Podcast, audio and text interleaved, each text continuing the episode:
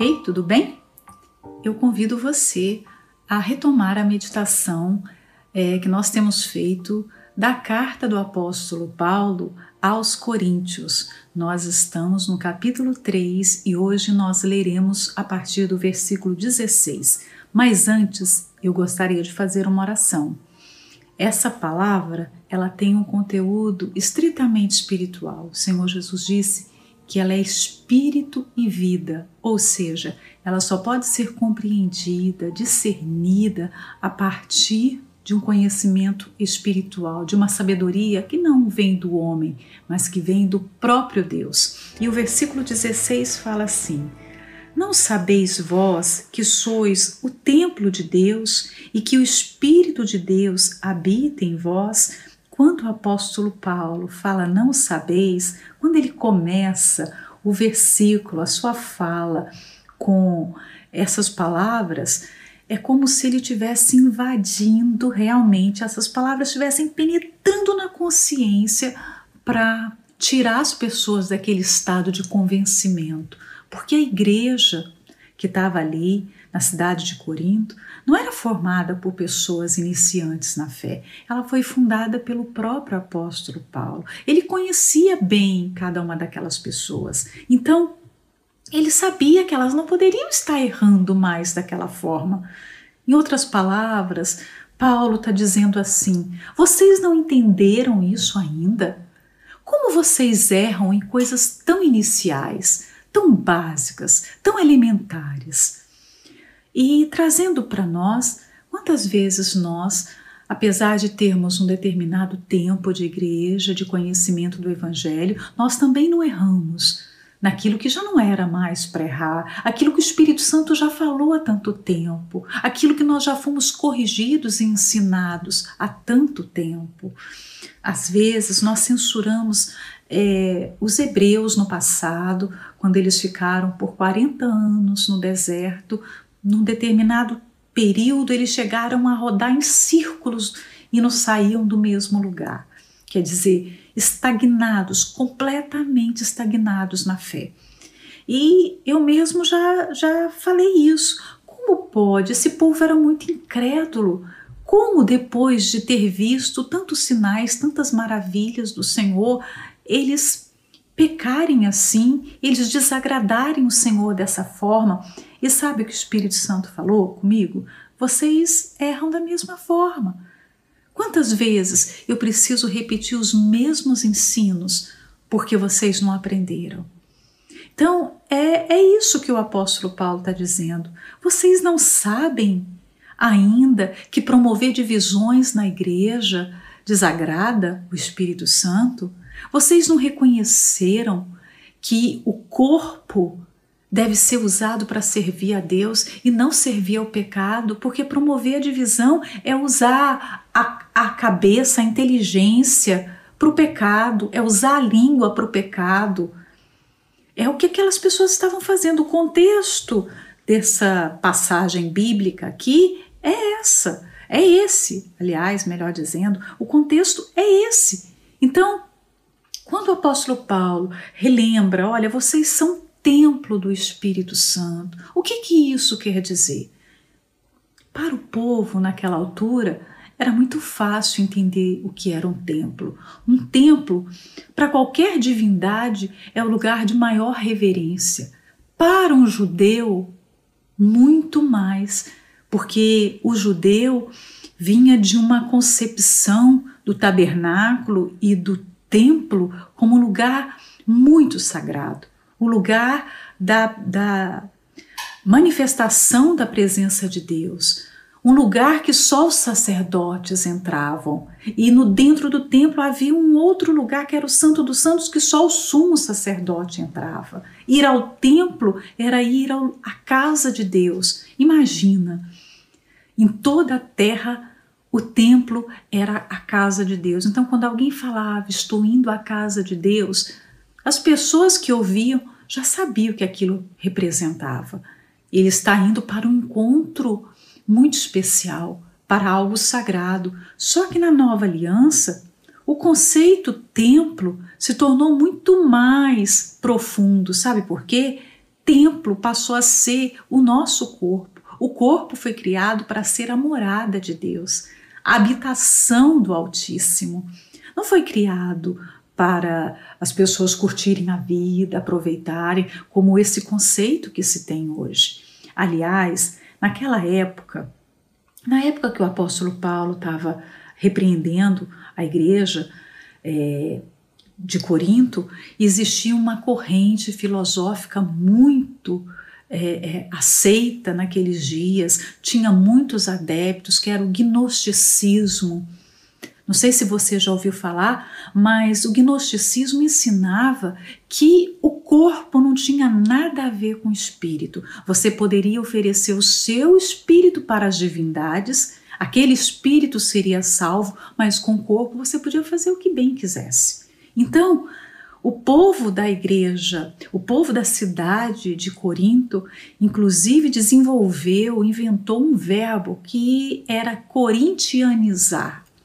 Ou seja, as pessoas saíam dos templos, porque lá era uma terra de muitos templos, de muitos deuses. A cultura grega tinha muitos deuses e a cultura romana também. E no Império Romano é, houve a junção de todas essas, essas divindades. O panteão de deuses se tornou imenso. E as pessoas pensavam: nós vamos a um templo, se eram os adoradores de Diana, eles iam para o templo de Diana, eles faziam suas oferendas e depois eles iam viver da maneira como é, bem quisesse. E essa corrente filosófica havia contaminado toda a cidade. Então, quando Paulo está falando aqui, olha, vocês têm que se lembrar que vocês são templo do Espírito Santo e que o Deus que nós servimos ele não quer só o seu espírito, ele quer o seu corpo, sua alma e seu espírito. Para Deus, conta muito o que você faz com as suas mãos, com a sua língua, com a sua mente, com os seus pés. Deus quer você por inteiro. Então, esse pensamento muito corrente nos nossos dias, ele já vem de muito tempo atrás. Quem já não ouviu hoje pessoas falar é, assim, alguém chegar e mencionar: o corpo é meu, eu faço do meu corpo o que eu quiser, o que importa é o meu coração. Eu ofereço para Deus o meu coração. Deus não olha para o corpo. Deus não está interessado no nosso corpo. Quem pensava assim eram os gnósticos. E eles não tinham nada a ver com Deus, era um movimento completamente avesso a Deus. O diabo repete os seus argumentos, sabe? Ele nem tem muita criatividade. Ele continua enganando o homem com os mesmos argumentos e convence e arrasta multidões. Talvez você esteja na igreja e você está falando, repetindo coisas que pessoas endemoniadas levantaram, bandeiras que homens perturbados levantaram no passado. Cuidado!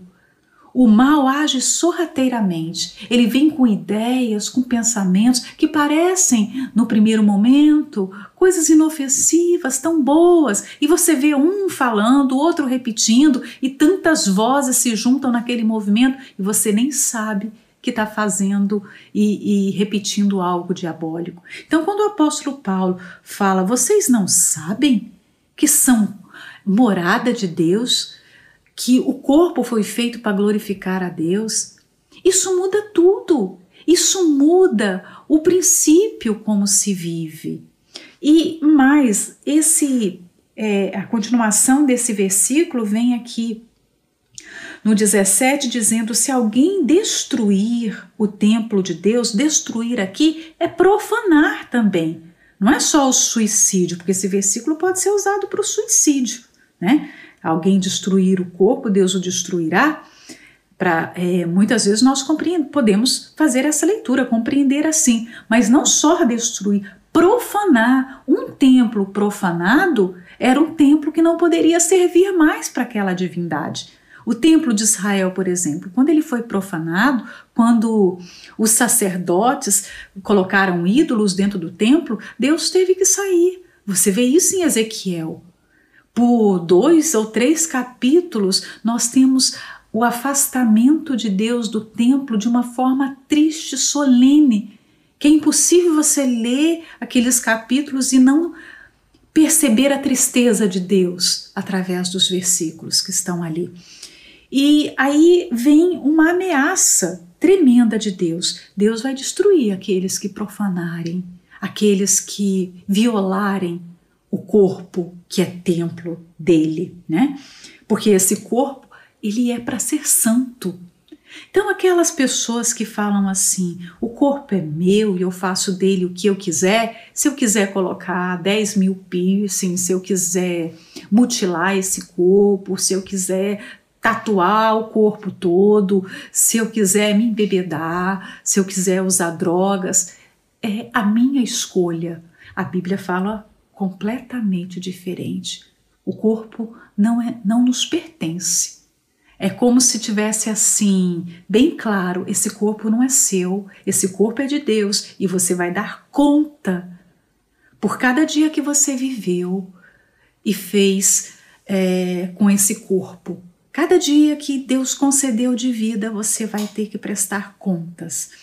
E trazendo para o universo feminino um pouquinho, quantas mulheres que, embora tenham se convertido, elas acabam trazendo um pouco, sabe, resquícios da cultura é, secular, porque aí fora nós vemos muitas mulheres que têm como regra de vida se vestir de, de um modo sensual para provocar desejos, para chamar a atenção do sexo oposto.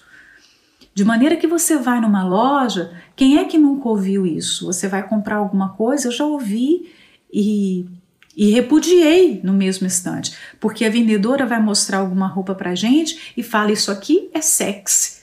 Aí na mesma hora eu falo: Então, isso que eu não quero mesmo, não obrigada, pode colocar, vou procurar outra roupa. Porque em muitos lugares, como no Brasil, é, a roupa passa a ter um valor muito maior quando ela tem um apelo sexual. Quando alguém fala para mim isso é sexy, eu já entendi o recado, aquilo não é para mim. Porque é, as minhas vestes, elas têm que revelar sim, mas não o meu corpo, a minha fé. Eu quero que o meu modo de vestir seja extremamente revelador, mas dos meus valores, não do meu corpo, não das minhas curvas, não um decote. Eu não quero atrair atenção pela forma sensual. Eu quero atrair a atenção, eu quero que as pessoas vejam o Deus que eu sirvo, os meus valores, os meus princípios. Então, mulheres que, embora estejam na igreja, mas ainda se vestem como se não estivessem, como se não conhecessem as Escrituras, elas estão vivendo segundo a filosofia incrédula, a filosofia secular, que você pode fazer com o seu corpo o que bem entende, que bem entende. Então, isso é, tá tão comum que às vezes você tá ali num culto, já aconteceu comigo, de estar eh, junto com outras pessoas ali naquela fileira e quando tem um homem na mesma fileira e tem uma mulher na frente com uma roupa sensual, a gente chega a ficar com vergonha, porque aquele homem foi assistir um culto para se aproximar de Deus, mas tem uma mulher ali com uma calça tão apertada, com uma lingerie tão indecente, que eu imagino que para aquele homem esteja sendo difícil se concentrar na palavra. Porque alguém não se submeteu a esse princípio. Meu corpo é para glorificar a Deus. Meu corpo não tem um fim é, de, de, de provocar desejos. E muitas vezes se provoca um desejo que a mulher nem está disposta a realizar. Então nós temos que é, ficar atentas se nós não estamos nos submetendo ao padrão secular. E esse princípio também do corpo ser templo de Deus vale para aquelas pessoas que fazem mal à saúde do corpo, que comem errado, que vivem uma vida completamente sedentária, que não dormem no horário certo, que não é, fazem uma higiene bucal, ou pessoas que não dão atenção à sua é, carteira de vacinação, elas não tomam vacina nenhuma, elas não se importam com nada, como agora, num período como esse, que nós estamos atravessando uma pandemia e que é dada as orientações de higiene, de cuidado, autocuidado, porque todo mundo se transformou num potencial condutor do vírus. Aqueles que não têm cuidado, eles estão fazendo mal para si e para outros, às vezes mais mal para os outros. Porque, um exemplo, o jovem, quando não se cuida, ele pode de repente pegar o vírus e nem ter sintoma nenhum, passar muito bem, mas o fato dele estar contaminado, ele coloca toda a sua família em risco, ele coloca todas as pessoas que estão à sua volta em risco. Ignorar esses cuidados é não, não respeitar esse templo, esse corpo que é um local sagrado. Quando eu olho para o corpo como o templo do Espírito Santo, eu olho para o corpo como um local sagrado. Aí faz todo sentido não é, se entregar aos vícios, faz todo sentido não ter sexo fora do casamento, é, não se entregar à pornografia, você não precisa ficar buscando passagens bíblicas do pode não pode e nem ficar perguntando para as pessoas, porque virou moda agora você sair perguntando para os outros e ficar em cima da opinião dos outros.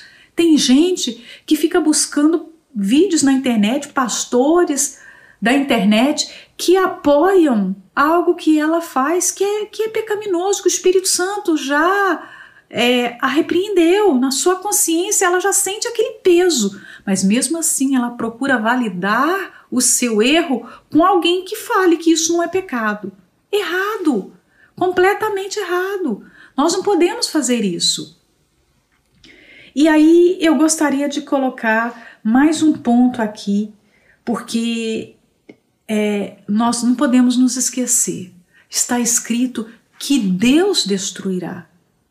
Olha, gente, o homem pode fazer ameaças e não cumprir, mas Deus, quando fala que vai fazer algo, você pode estar certo que Ele vai fazer. Todos os pecados que estão sendo cometidos hoje contra o corpo, agressões que estão feitas, sendo feitas ao corpo, estão na taça de ira de Deus se não houver arrependimento. E um dia vai vir a conta disso. Então, muito temor, muito cuidado. Cuidado com o que você faz com a sua língua. Quem faz fofoca está pecando, está usando a língua para o mal. Não adianta louvar a Deus, usar a língua para louvar a Deus na igreja, mas em casa, na escola ou na internet, usar os dedinhos, porque hoje os dedos eles são uma extensão da língua. Eu tenho visto pessoas que se dizem crentes, né, cristãs, que têm uma língua super venenosa, língua de jararaca.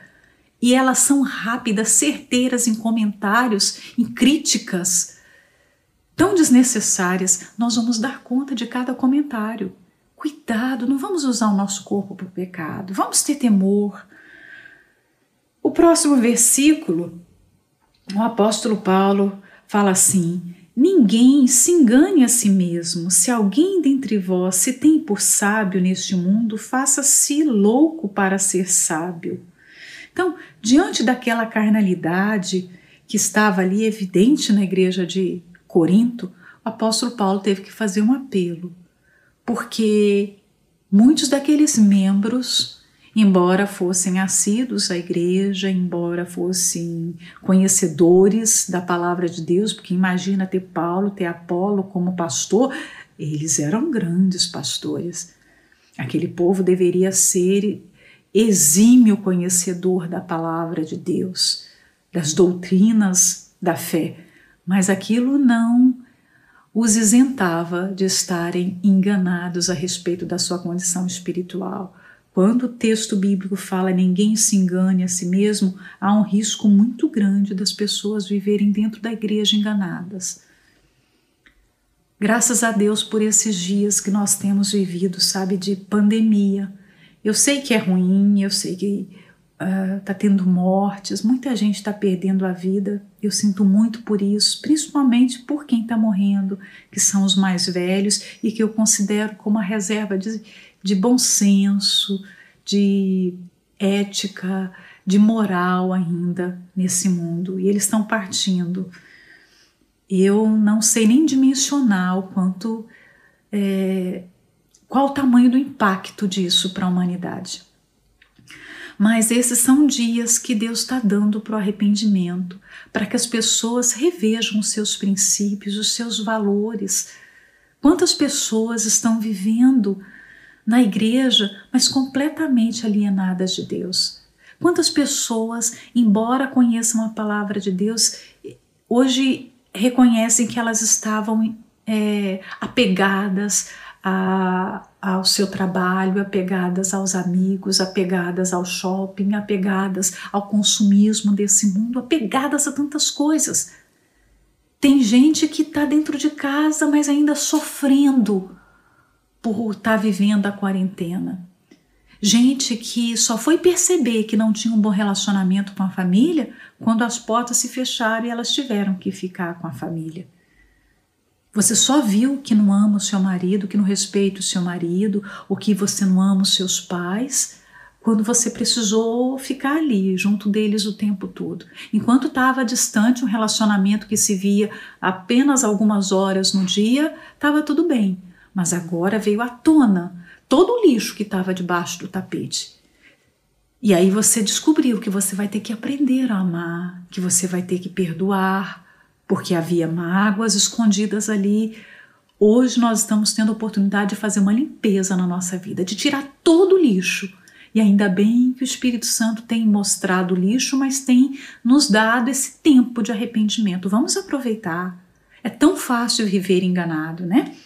E ele continua falando que para você ser sábio aos olhos de Deus, você tem que ser tolo aos olhos do mundo. Não tem como ter as duas coisas. Você ter uma boa reputação no mundo, você ser considerado sábio aos olhos do mundo e ao mesmo tempo ser sábio aos olhos de Deus. Para você alcançar a sabedoria de Deus, você vai ter que reconhecer que você é tolo, que você não sabe nada. Não foi isso que aconteceu com o apóstolo Paulo? Quando o Senhor Jesus apareceu para ele no caminho de Damasco, a primeira coisa foi um tombo. Quer dizer, ele precisou cair. É, essa queda nós podemos entender no sentido espiritual é, é o cair em si mesmo. É como o filho pródigo, ele precisou é, reconhecer que ele estava perdido. Quando ele decide voltar para a casa do pai, a descrição bíblica diz: ele caiu em si mesmo. Enquanto a gente não enxerga as nossas tolices, os nossos erros, nós não conseguimos ser convencidos pelo Espírito Santo. É preciso abrir mão dos nossos argumentos, dos nossos achismos, das nossas opiniões. Isso é uma desconstrução. Paulo caiu, mas ele era um homem tão cheio de si mesmo que cair não foi o suficiente. Ele precisou ficar cego. Só que é um paradoxo, porque quando Paulo deixou de enxergar, as coisas desse mundo foi quando ele passou a se enxergar espiritualmente, quer dizer, ele precisou perder a visão humana para poder enxergar aquilo que era valioso aos olhos de Deus. Ele não podia ter as duas coisas. E aí, completamente cego, guiado por aqueles que estavam com ele, ele foi conduzido à, à casa de Ananias. Ananias era um homem piedoso, fiel, temente a Deus, e ali ele ficou por três dias, sem comer e sem beber, a Bíblia fala. Só pensando em quem ele era, só se esvaziando, se esvaziando, botando para fora tudo, todos aqueles conceitos que ao longo dos anos ele foi recebendo e que fez ele se tornar no grande Saulo, o perseguidor da igreja, o grande fariseu, o grande aos olhos da comunidade judaica, teve que morrer. Ele foi se esvaziando naqueles três dias. E aí ele foi cheio do Espírito Santo. Sabia que você pode estar anos buscando o Espírito Santo e não ter recebido ainda é, o batismo porque de fato você não se entregou, você não se rendeu, Tem gente que manda perguntas e fala: Eu não sei, eu já vi, já fiz o jejum de Daniel, eu já fiz propósitos, mas eu não recebi o Espírito Santo. Olha, não é o que você faz. O fazer é importante, mas o fazer tem que estar tá conectado com o ser, com a entrega. Não é só fazer. Se fosse assim, seria fácil. Quando nós lemos a experiência de Paulo, nós entendemos que é se entregar, que é se render completamente. Senhor, quem és tu? A quem eu estou perseguindo? Quer dizer, eu não sei nada. É você se esvaziar de tudo que você aprendeu. Eu sei que isso é difícil, mas é um critério fundamental para quem quer é, conhecer a Deus. Então, quando o apóstolo Paulo fala sobre ser tolo, é, é você enxergar que você não sabe nada. E o 19 diz: Porque a sabedoria deste mundo é loucura diante de Deus, pois está escrito: Ele apanha os sábios na sua própria astúcia. O mundo está acostumado a aplaudir o que é belo, o que é sábio.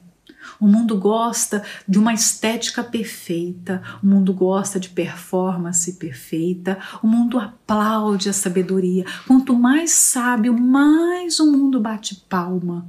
Só que Deus ri disso tudo, porque Deus não está atrás de sabedoria humana. O conhecimento humano ele ajuda a sociedade num certo sentido. Por exemplo, você vê um médico sábio um médico que trabalha para salvar vidas, para é, cuidar do, da saúde, da cura dos pacientes doentes, o cientista que desenvolve medicamentos, que pesquisa é, epidemias, como agora nós estamos orando pelos cientistas, eles trazem um, um benefício para a sociedade. Mas esse benefício é apenas no campo terreno. Quem tem um conhecimento nesse mundo, jamais pode se apoiar nesse conhecimento achando que esse conhecimento vale para conhecer a Deus, para conhecer a palavra dele. Deus jamais vai se deixar ser conhecido através da inteligência humana. É, esse é um mistério.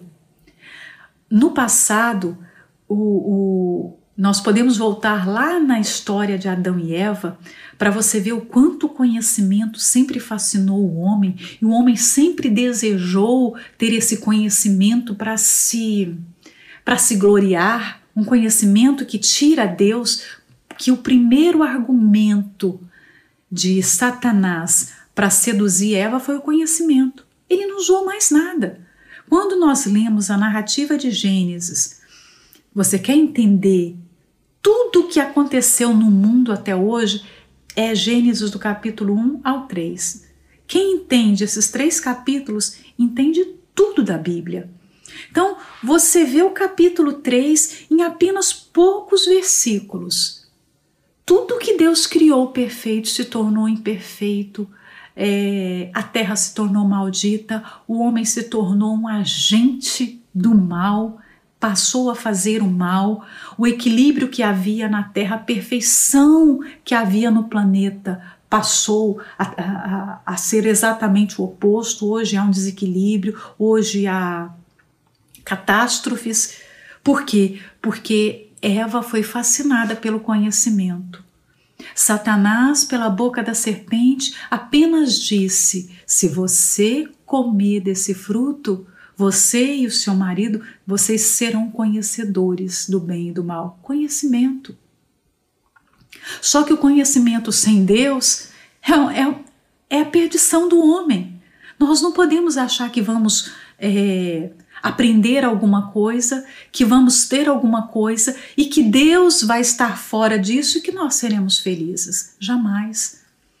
Quando você vê o mundo na época de Noé, era um, uma grande civilização, havia ali é, uma cidade edificada e Noé vivia afastado. O mal era tão generalizado que Deus, ao olhar, ele falou, viu, está tá descrito lá em Gênesis 6, viu Deus a maldade do homem, viu que ela havia crescido tanto, o homem tinha se corrompido tanto. Por que, que ele se corrompeu? O homem inventou o divertimento, o homem inventou tantas coisas que as pessoas se desviaram de Deus, um conhecimento. E Deus se revela a Noé e dá aquele tempo. Olha, você vai construir uma arca e durante esse tempo você vai pregar para que essas pessoas se arrependam, ou seja, para que elas se afastem dessa sabedoria perdida, humana e elas se voltem para mim. Mas nós sabemos o desfecho da história. Somente Noé e sua família entrou na arca. Outra amostra de uma sabedoria é, completamente tola foi a da, da época da construção de Babel. O homem cresceu tanto no entendimento que ele quis afrontar a Deus. Aquela sociedade da época quis construir uma torre que fosse até o céu. Imagina isso. E Deus, olhando do alto, devia estar tá rindo, né? Porque vendo aquele fragmento de inteligência que o homem tinha, e aquela inteligência estava sendo usada para o mal. Deus frustrou aqueles planos, criando uma grande confusão e fazendo com que eles falassem línguas diferentes.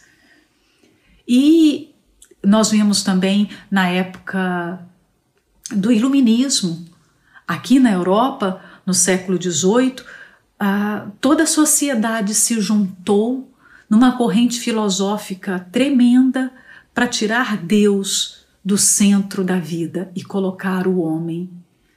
Os grandes filósofos, os grandes pensadores, eles disseram: nós não precisamos da igreja, nós não precisamos que ninguém nos dirija. O homem tem uma mente iluminada e é capaz de se dirigir sozinho, é capaz de se guiar nesse mundo, de agir, de reagir, de tomar decisões completamente sozinho.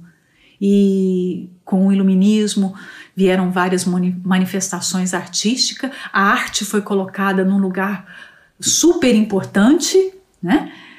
E assim como os sábios da época, hoje, se você faz faculdade, se você já fez, certamente você lê livros dessa, dessa época, grandes autores, de lá para cá, quantos filósofos que entregaram para a humanidade é, compêndios de livros, uma literatura que ri de Deus, que debocha de Deus. Nós poderíamos falar de muitos deles que falam, é, escreveram que Deus é um delírio da imaginação humana, que Deus morreu e morreu agonizando, sem contar os grandes ditadores que já viveram nesse mundo, que riram de Deus, que se colocaram numa posição acima de Deus e terminaram como? Vamos voltar, vamos ver como é que muitos filósofos morreram? Morreram doentes, tristes, deprimidos. Como Hitler morreu? Como Darwin morreu? Nietzsche morreu? Sartre? Nomes que são tidos como são, são ídolos nesse mundo, não é? Talvez você hoje tenha que estudar o evolucionismo, é, embora você creia no criacionismo, porque faz parte do currículo no mundo inteiro de todas as universidades. Por quê? Porque alguém completamente ateu escreveu alguma coisa e que se chama teoria. Olha só, como alguma coisa que é uma teoria se torna tão real que se obriga o mundo inteiro a estudar aquilo. Mas essas pessoas são apanhadas né, na sua própria sabedoria. Aqueles homens que estavam subindo com aquela torre ao céu, eles foram apanhados por Deus, morreram. Por quê? Porque não conseguiram reconhecer que eram tolos, que estavam fazendo uma, uma bobeira enorme. Os sábios, qualquer pessoa os sábios desse mundo, eles sempre acham que tem razão. Às vezes você está evangelizando um familiar seu há tanto tempo e você fala, Fulano, você está jogando fora a sua vida quando você é, se entrega ao vício. Olha o que você está fazendo, vivendo sem um propósito, vivendo sem a fé, e essa pessoa debocha de você. Mas quando você olha para a vida dela, você vê o quanto ela é infeliz. Ou seja, ela é apanhada na sua tolice. Aquela sabedoria não é sabedoria, é uma tolice. Mas muitos não conseguem enxergar isso e terminam a vida vivendo dessa forma. É uma sabedoria que não culmina na glória de Deus. Toda pessoa que quer saber muito, que quer viver segundo as suas opiniões, os seus conceitos, ela não quer glorificar a Deus, ela quer glória para ela. Esse foi o caso de Herodes. Por que Herodes morreu comido por vermes? Ele estava com uma roupa radiante, brilhosa, e foi fazer um discurso para o povo. E o povo, naquela hora, o aplaudiu e falou: Isso não é voz de um homem, isso é voz de um Deus. Herodes se sentiu tão grande, tão poderoso, tão capaz, que naquela hora o Espírito de Deus o feriu. Ele foi comido de vermes. Tem gente sendo comida de vermes porque está tão cheia de si. Elas se sentem tão competentes, tão capazes, que elas querem chamar a atenção de todo mundo. Elas se sentem na condição de repreender, de apontar os defeitos dos outros. Ela não consegue olhar para si mesma. A internet virou um palco, um tribunal, onde as pessoas estão ali para jogar pedra. Quando você lê aquela passagem da mulher adúltera, daqueles fariseus que queriam apedrejar aquela mulher, Hoje nós estamos cheios de fariseus com pedras nas mãos. Cheios. Quando eu abro uh, minha rede social, muitas vezes eu tenho que apagar comentários de pessoas que estão inflamadas de ódio e pedras nas mãos. E se dizem cristãs, mas elas perdem o seu tempo para entrar na página da gente e para nos ofender. A gente não vai na página delas para falar absolutamente nada. E elas se sentem à vontade para ir proferir ofensas e xingamentos e ainda se dizem de Deus. Então, elas são apanhadas nos seus próprios julgamentos, porque tudo isso que está sendo feito e falado está em memória diante de Deus. Se você acha isso, você crê que tem um tribunal e que nós todos passaremos por esse tribunal? Nós temos um Deus que é juiz, ele vai nos julgar. Se nós estamos errados, Deus vai nos julgar. Fica tranquilo, você não precisa pegar suas pedras para atirar. Nós passaremos pelo tribunal dele. E o fato de eu saber disso, que Deus está olhando as minhas atitudes e, e, julgando, já me dá paz. A minha consciência não, não pesa. Mas tem gente que quer ser a, a nossa consciência. Deus não deu esse poder de você ser a consciência dos outros. Não assuma o papel do Espírito Santo. Isso não vai acabar bem. No versículo 20, e outra vez o Senhor conhece os pensamentos dos sábios, que são vãos. Ah, como são vãos, completamente vãos. Quantas pessoas que estavam há alguns meses atrás, antes da pandemia ser anunciada, nós aqui estamos, em Portugal, nós estamos com cerca de um mês de pandemia. E, e muitas pessoas estavam com seus planos, né, todos agendados. Quantas mulheres estavam lá com o botox marcado no dermatologista, porque ela julgava que isso era muito importante.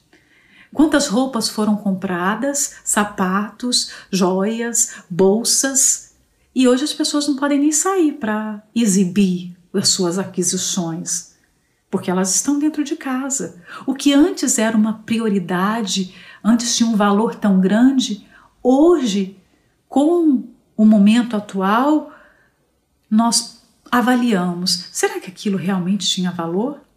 Porque hoje a luta é pela vida. Hoje a luta é para você manter a sua saúde e manter a saúde daqueles que moram com você. Então, isso sim tem valor aos olhos de Deus. Se nós formos viver segundo a sabedoria desse mundo, nós não saberemos priorizar o que de fato é importante. Quem vive longe de Deus vive como Marta. O exemplo daquelas duas irmãs ensina tanta coisa para gente. Quer dizer, elas estavam morando na mesma casa. eram irmãs. Elas tinham Jesus ali do ladinho delas, mas uma estava correndo atarefada de um lado para outro.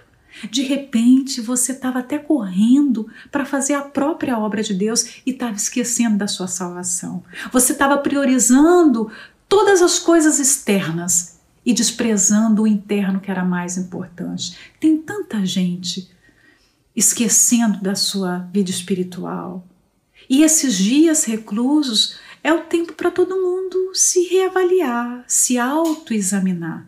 Às vezes a gente está fazendo algo para Deus que Ele não pediu, é a gente que quer. Você acha que o Senhor Jesus é, desejava pratos elaborados, uma casa super requintada, porque Marta queria oferecer isso para ele, por isso que ela estava atribulada, agitada, correndo de um lado para outro. Ela queria oferecer vários pratos para o Senhor Jesus. Ela queria dar para ele uma hospedagem perfeita. Mas o que, que ele queria? Ele queria alguém que parasse para ouvir os seus ensinamentos. Maria conseguiu oferecer isso a ele. Quando nós paramos, nós de fato conseguimos entender o que é que Deus quer.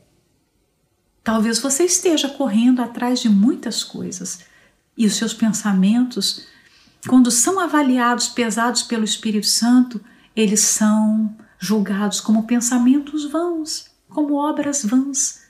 Nada disso aproveita para Deus, como nós falamos na meditação passada. Eu até convido você a ouvir, porque fala sobre as obras que vão ser destruídas e as que vão permanecer.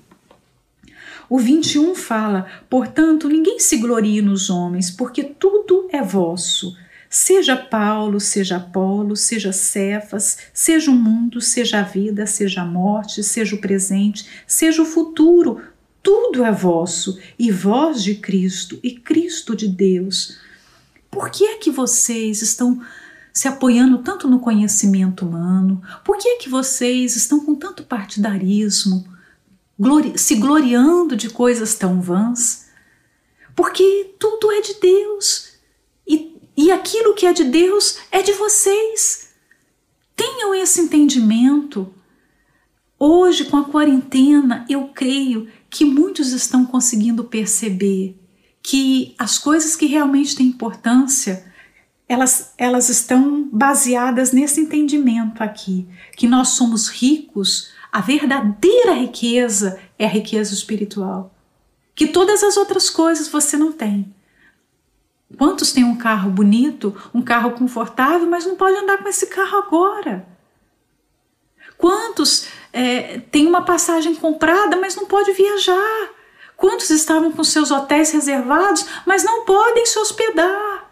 Então, riqueza aos olhos de Deus é aquilo que o homem não pode tocar, que ninguém pode tirar. Foi isso que o Senhor Jesus falou para Marta: Marta, Maria escolheu a boa parte e a boa parte ninguém pode tirar. Isso tudo que nós tínhamos e que nos foi tirado hoje não era nosso.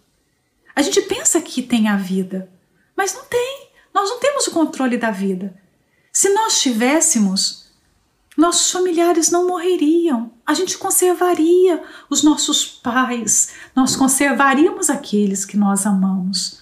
Mas a vida não é nossa. Nós estamos vendo isso, isso está diante dos nossos olhos. Nessa guerra contra o coronavírus, nós temos visto milhares de pessoas tombarem. Quantos mortos? Porque nós não temos o controle. Então, nós precisamos entender, através do Espírito Santo, que ele nos ilumine para que a gente consiga enxergar qual é a melhor parte.